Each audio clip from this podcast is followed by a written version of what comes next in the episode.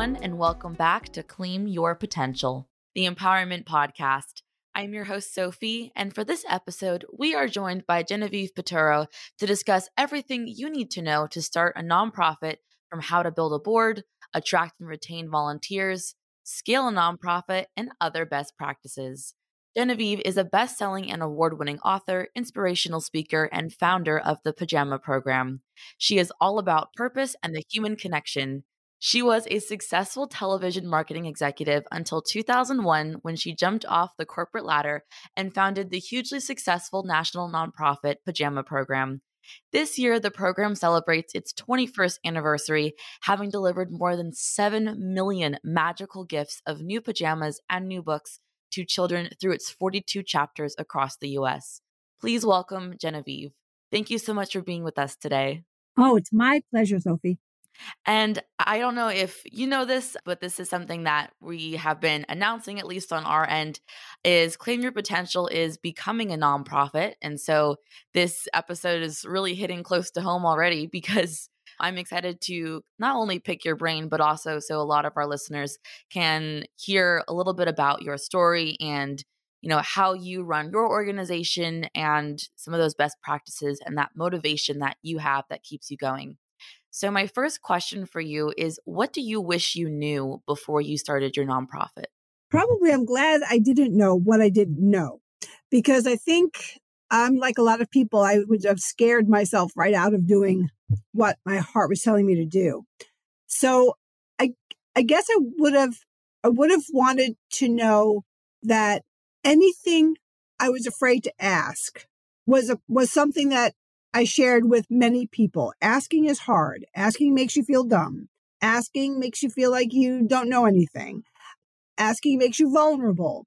I knew all that, but I wish I had known that people wanted and want to help and that we don't, we shouldn't feel any of those things because it's something that unfortunately we all can relate to. So I think it's, it's really important to, to know that the human connection, which I talk about all the time, is there for our support. People naturally want to help and want to ask questions, especially when they know the answers. So every time I was brave enough to ask a question about something I didn't know, I was met with not only an answer, but lots of advice and enthusiasm from the person who knew more about what I needed to know about than I did. Absolutely. I think just asking the question is always the hard part. And I think that's something that I've noticed not only in just in life in general, but also as I'm trying to to build claim your potential into a nonprofit is yeah, there's so many moments where I don't know how to do certain paperwork or there's something that I know I need to file, but I have no idea how to start on it. And so rather than trying to, you know, sit there and rack my brain and, you know, my head is spinning in circles, and rather than doing that, I have contacts that I know know how to do it. So I'd rather, and that's, you know, something that I enjoy doing is asking, hey, I know you're in this sector. If, you know, if there's, if you have a, you know, a couple minutes that we could maybe chat about this. I would love to to hear your expertise. And yeah, you're absolutely right is people love to talk about what they know. And so 9 times out of 10, someone always will say, "Oh yeah, absolutely. I have time this week. Let's go get a coffee and and figure it out."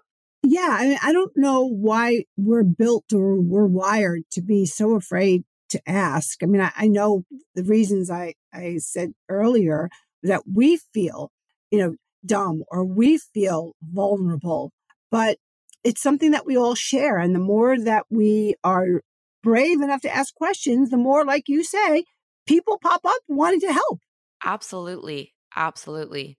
And what are the top three things other than I'm assuming definitely having someone that you know that can help you out with some of the the paperwork or someone that's in the sector that can help you out just trying to navigate some of the the expertise involved but what are the top three things a nonprofit should have out of the gates other than that well i would say a very committed in more ways than one very committed founder who is willing to to go the extra mile every day every hour every day. Somebody who feels a very has a very heart connection to the reason why he or she is is starting this nonprofit, personal experience, something that in the hardest of times you can remember and bring right up front and say, it's for these kids. I remember that day. I know this child. I know that person who is suffering. I can help. Some something in us founders gives us the strength and the courage to wake up on the hardest day, on the day we have to ask for more money, on the day we're on the brink of losing some money, on the day we're all alone and we're exhausted.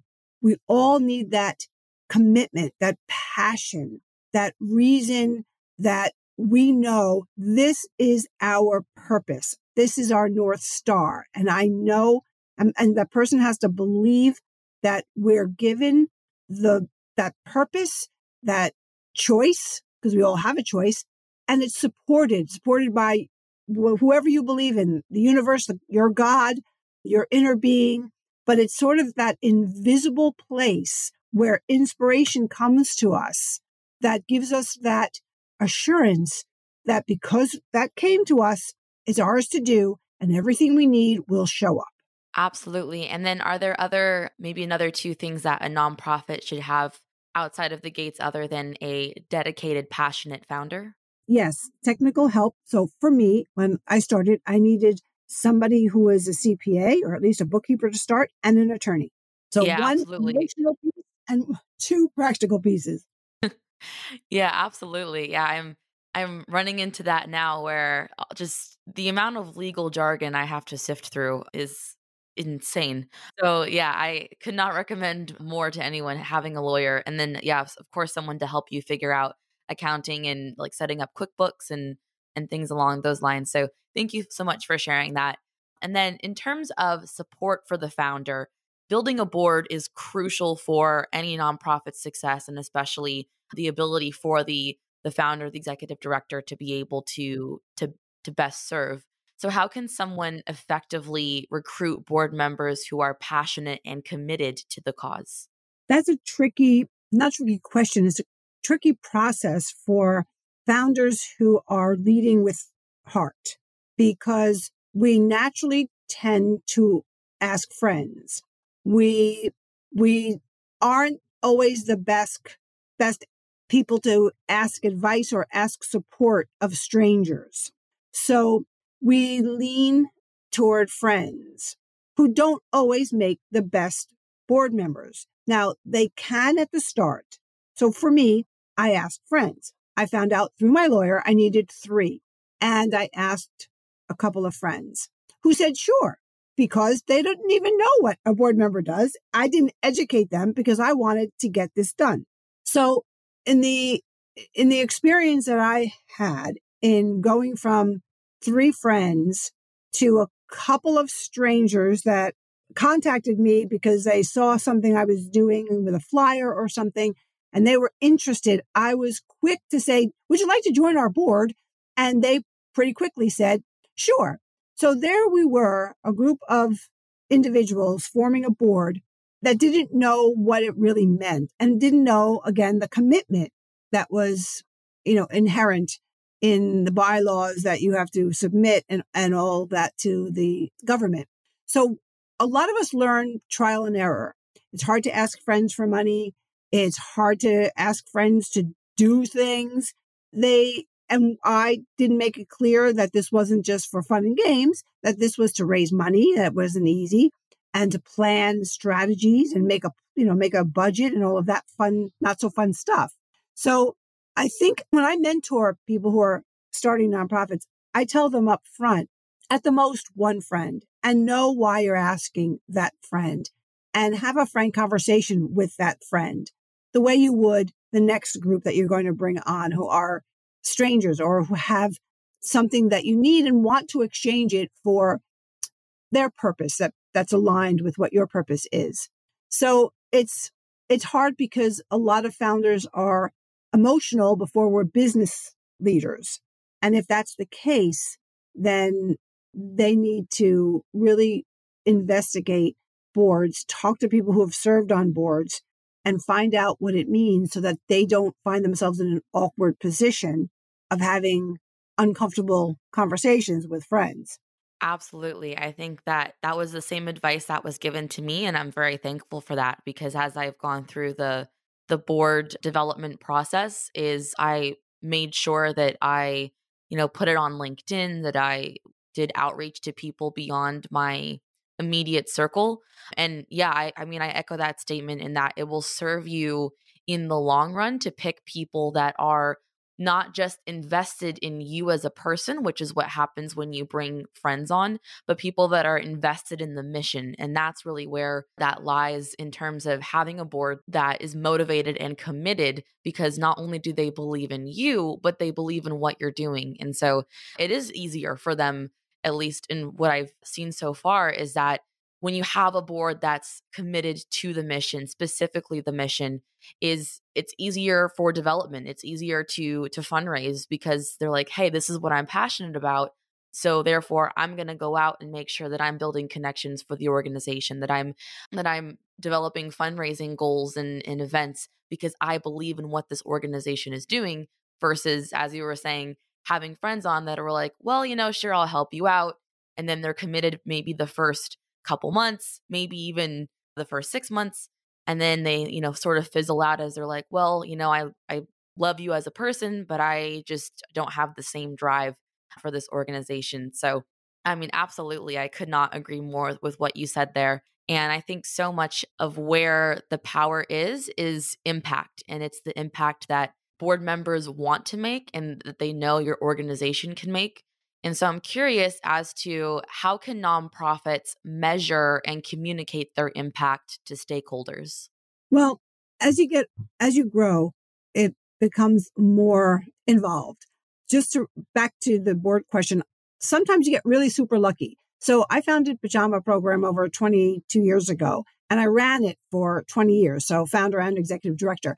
And there was a board member along the way who was wonderful, became president of our board our board named Jamie, and she expressed interest early on that she wasn't really in love with her law degree. And if I ever wanted to not be the day to day, the executive director, that she'd be interested. So after 20 years, I wanted to write my book and I wanted to speak and teach and talk about finding your purpose and how we grew and use our story to inspire other people on the human connection and finding purpose, the magic of, of those two, whether it's nonprofit or a business that you want to run or your own life. So Jamie became our executive director and has been running it for the last few years. Now she has it 20 years old.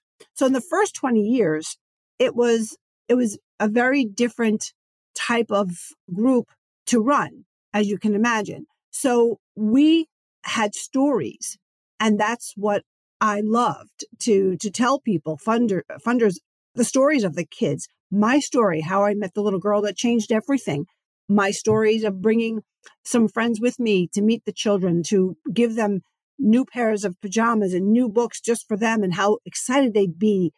And so those stories really brought in the volunteers, brought in the funders, brought people, you know, to to ask how they can help, brought more people to the board. All of that was was easy because it came naturally to me. Sure, I would tell them how many books and pajamas we were giving. I could tell them how many kids were on the wait list. I could tell them who they were, what circumstances that they were living in.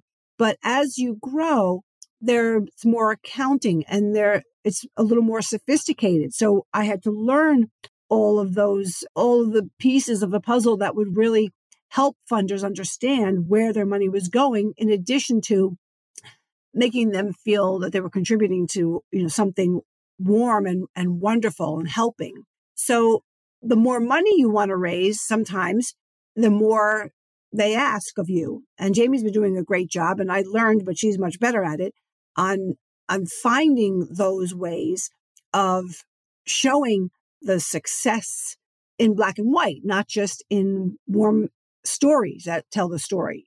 So it does change as you grow. So I always I always tell people when they start to use the stories and the photos if they can and to bring funders or potential funders with you because generally people give from the heart and I believe they still do but as you want to ask for more money, there are more people at a corporation that have questions.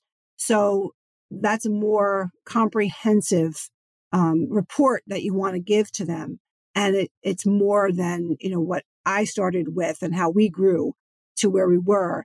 And now Jamie takes it, you know, to the next level. Absolutely. Yeah. I think also when you, you know, speaking to your point on starting off with with that that warm fuzzy those stories, I think especially when, you know, you have less of a client less of a clientele or in terms of numbers is it also it it really helps to drive your impact forward when you are just starting out when you are a smaller organization versus you know when you're you know if you're trying to present that you know oh let's say we have 10 10 clients i would rather if i was a funder i'd rather hear 10 testimonials or even 5 testimonials than having it be a numbers game of oh you've served 10 people. Well that's great but you know maybe i want to give my money to a larger organization that served more.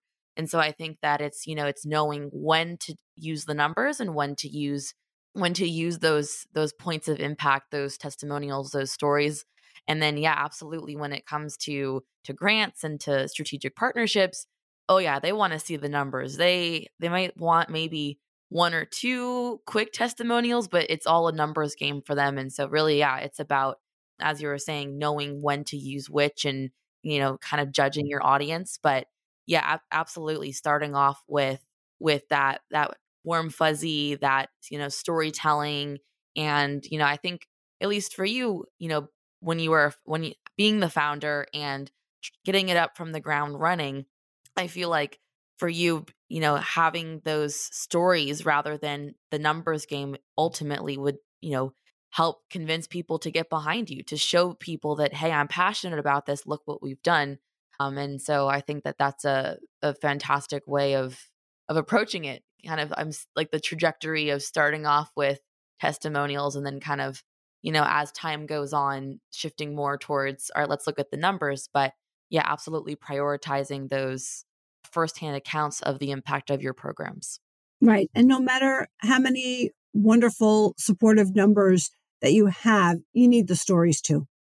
Absolutely. Absolutely. And I'm noticing this with, I'm reading, I was reading through some impact reports today, and it's like, oh, 1,200 children served, but there's no stories on their website from these children. There's no, nothing like that. And so it's kind of like, well, I would love to donate. I'd love to help out, but I want to know, am I helping Sally from Georgia who I, I don't know, whatever example I want to, you know, I want to know. Right. You getting her a bed? Are you feeding her three children meals for a month? Exactly. Exactly. Yeah. Yeah. I mean, people want to feel no matter how big you are, how much money you have, you want your money, you want to feel where you're you're giving your money. Absolutely. And I think some of the most successful nonprofits have that fundraising approach where it, like you can donate to a specific person depending on the type of program and you can read you know the person's bio and you can read you know where they're from their story where the money's going to and so i forgot which organization did this but it's or like they have like sponsor you can sponsor a specific panda with like world wildlife fund i believe or something like that where you're where you're directly giving you feel like you're directly giving to that person, to that animal, to that cause rather than to the general organization. So right. I always found that to be a, a pretty cool approach to fundraising. I agree. I agree. So nonprofits rely, I mean, we just talked about funding, and nonprofits rely on funding to carry out their mission. But what are some creative ways to fundraise and generate revenue for a nonprofit? I know we just touched on one, but are there any others? I like the old fashioned way of bringing everyone together. I know there are lots of online ways to do it and, you know, people are mixed about getting out. Some of us, you know, feel like we can give money in a lot of different ways. You don't need to be in a room. But when you are in a room, whether there are 10 people or 250 people, there's energy in that room. They're sharing stories. Why do you care about the organization? Who do you know here? What have you done? Oh, you volunteered? Oh, I've been meaning to volunteer. What was it like you know, reading to the kids. What was it like when they were so excited they wanted to put the pajamas on right over their clothes? And it you, you can't have that when you hit, you know, an online campaign button to donate. Not to say that there's not a place for everything. So I think that you I think it's best to include some in-person energy to to the fundraising because that's part of why people give to feel camaraderie, to maybe meet some of the people that they are helping, or at least meet the people who are closer to them than maybe they are. They're a funder to get some real stories, you know, to, to share, to ask questions in real time. And I think that I, it can be a little more expensive than doing something online and it can be hard to get all the people you want in a room. But I think to include an in-person event is really important to, to the energy, to the energy that you, you all feel. It's a lot of work. Believe me, I've done lots of them and it's a, it is a lot of work and you know you have to pay for halls and food and things like that but there's nothing like a successful in-person event when people are are saying goodnight and and you have to push people out the door because they've enjoyed themselves and that you have more people to follow up with because oh i didn't know this happened and i met so and so who told me i could have the opportunity to fold pajamas. I i would love to do that. So i always you know i, I always try to encourage people not to give up on in person events because it really is very, very special. Absolutely. I think, I mean, with COVID at least, so much got moved online and it and it did a real disservice to nonprofits because I mean, I think that's where so much giving happens is those events and it's people, you know, seeing people from the organization, talking to people from the organization. Maybe you even have previous clients, success stories there that that donors and and constituents and stakeholders can talk to. And at least with where I've worked previously, I've seen the difference of having an online they have an annual fundraising event and they had it online one year and they had it again this year and an absolute difference in terms of of donations, just an astronomical difference where people really want to be in person. People want to see up close what's happening with the organization and where the money is going and the the impact that it has not only on the organization but the people it serves.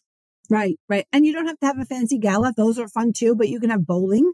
You know, we did a very successful bowling event in the recession years ago and it didn't cost a lot and people needed to have fun.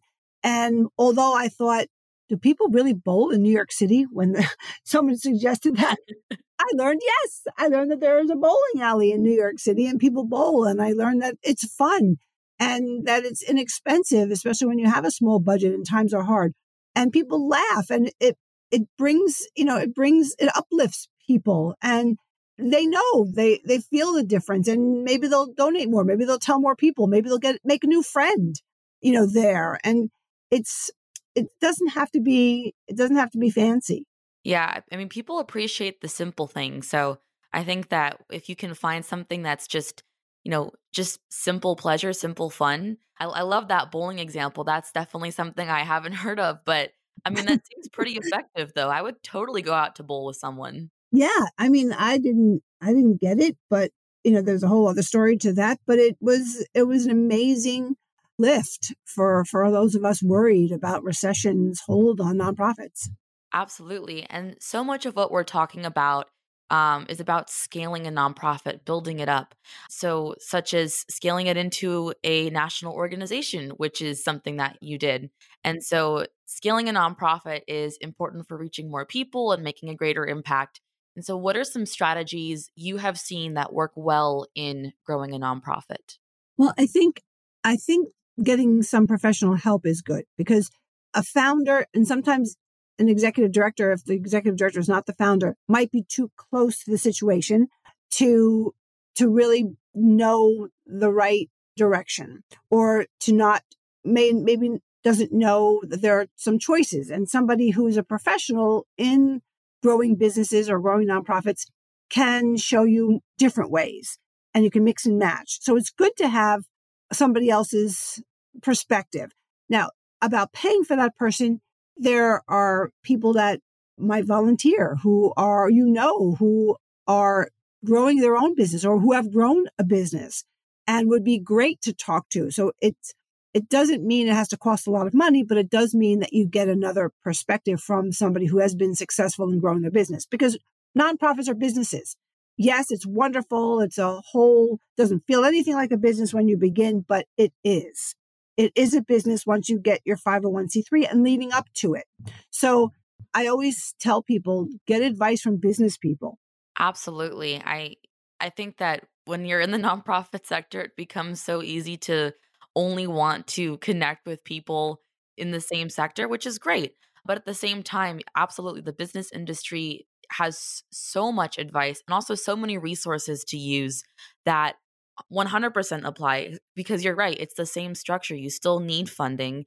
You still need to have governance. You still need to have, you know, some sort of operation set up. You need to have an HR. You need, you like, there's all these different systems that you need to have the same way a business has. You need to have accounting. You need to have all of that set up. And so, yeah, I think that's some fantastic advice for our listeners to take away. And to wrap everything up, is there one thing that our listeners should take away from this whole conversation? If listeners, if the majority of your listeners are founders or want to start a nonprofit, I know that we all have our reasons and we all know exactly, or we think we know exactly how we want this to go. Invite other people to be part of the journey. Invite other people who share a passion for something that's related to what you're doing. So even if there wasn't somebody that exactly wanted to help children exactly the way I wanted to, many of our supporters loved what we were doing and they felt some connection to it. And that helped me grow and inviting them in, their opinion, their help along the way takes the pressure off you as a single leader because there's a lot of pressure on on any leader who's working by him or herself. And I think it's more for nonprofits because of the rules and because of the public wanting to know things and wanting you wanting to to please everyone and show the need because it's real and educate people on the need because they might not be aware and I think by by keeping keeping to yourself and only relying on what you know and the way you always wanted it to be or want it to be limits us. And I had to learn, you know, I had to learn to ask for help. I had to learn that there were more ways in my way and that might have been better and faster. And, you know, I tripped and fell a bunch of times. And I learned that, you know, oh, yeah, so and so did offer to help me and did suggest this other way, but I, you know, I didn't listen because I know the right way because this is my baby. And it's not always true. So, you know, back to your question, what did I know? I, I wish I had known that I could still love my baby and be its, you know, its nurturer and the leader and still be open to to inviting other people, you know, into this private private home that I, I had for this, you know, this loving journey that I was that I was on. Absolutely. Yeah. I it's called founder syndrome where we just we don't want anyone to touch it and it's we don't want anyone to mess with it and it's just you know it's so you become so emotionally attached to you're right to your child to your baby and so, yeah, I think that's some wonderful advice to give all of our listeners, especially to those that are looking to start a nonprofit and to those that are currently in the industry. Maybe you've seen it firsthand from a founder that you know, or maybe you're experiencing it right now where you know you you just don't want to let go. It's it's it's founder syndrome. It's your child. You don't want to to let people mess with it to let people get involved. But you're absolutely right genevieve. You have to let people get involved. You have to let people help you. You have to let people you know, give their advice. You might not always take their advice, but it's important to seek it out in the first place. And so, thank you so much for sharing that and for coming onto the podcast today and sharing all of your wisdom. Oh, it's my pleasure. If anybody wants to have a, a brainstorming or, or a conversation, I'm always open. Please share my information with them. Absolutely. I will have that in the episode description box as well as on our guest info page. So, for anyone that's interested, feel free to reach out to Genevieve. And I think that's a wonderful resource that you're offering our listeners. So, thank you so much for that. My pleasure, Sofie. Thank you so much for coming on and have a wonderful rest of your day. You too. That concludes this podcast episode. Thanks for listening. If you're enjoying our show, You can also visit our website, claimyourpotential.com, to access our blog, listen to previous and future episodes, leave a review, and subscribe to our newsletter. For more content, you can follow us on Instagram and Facebook at Claim Potential for inspiration, episode and blog post announcements, along with other content for you to reach your full potential. A free way to support our show is by leaving it a rating and review on the podcast streaming platform of your choice. If you're not sure how to do this, you can head over to the Leave a Review page on our website for instructions. Thank you, everyone, and tune in next time where we'll continue to learn how you can claim your potential.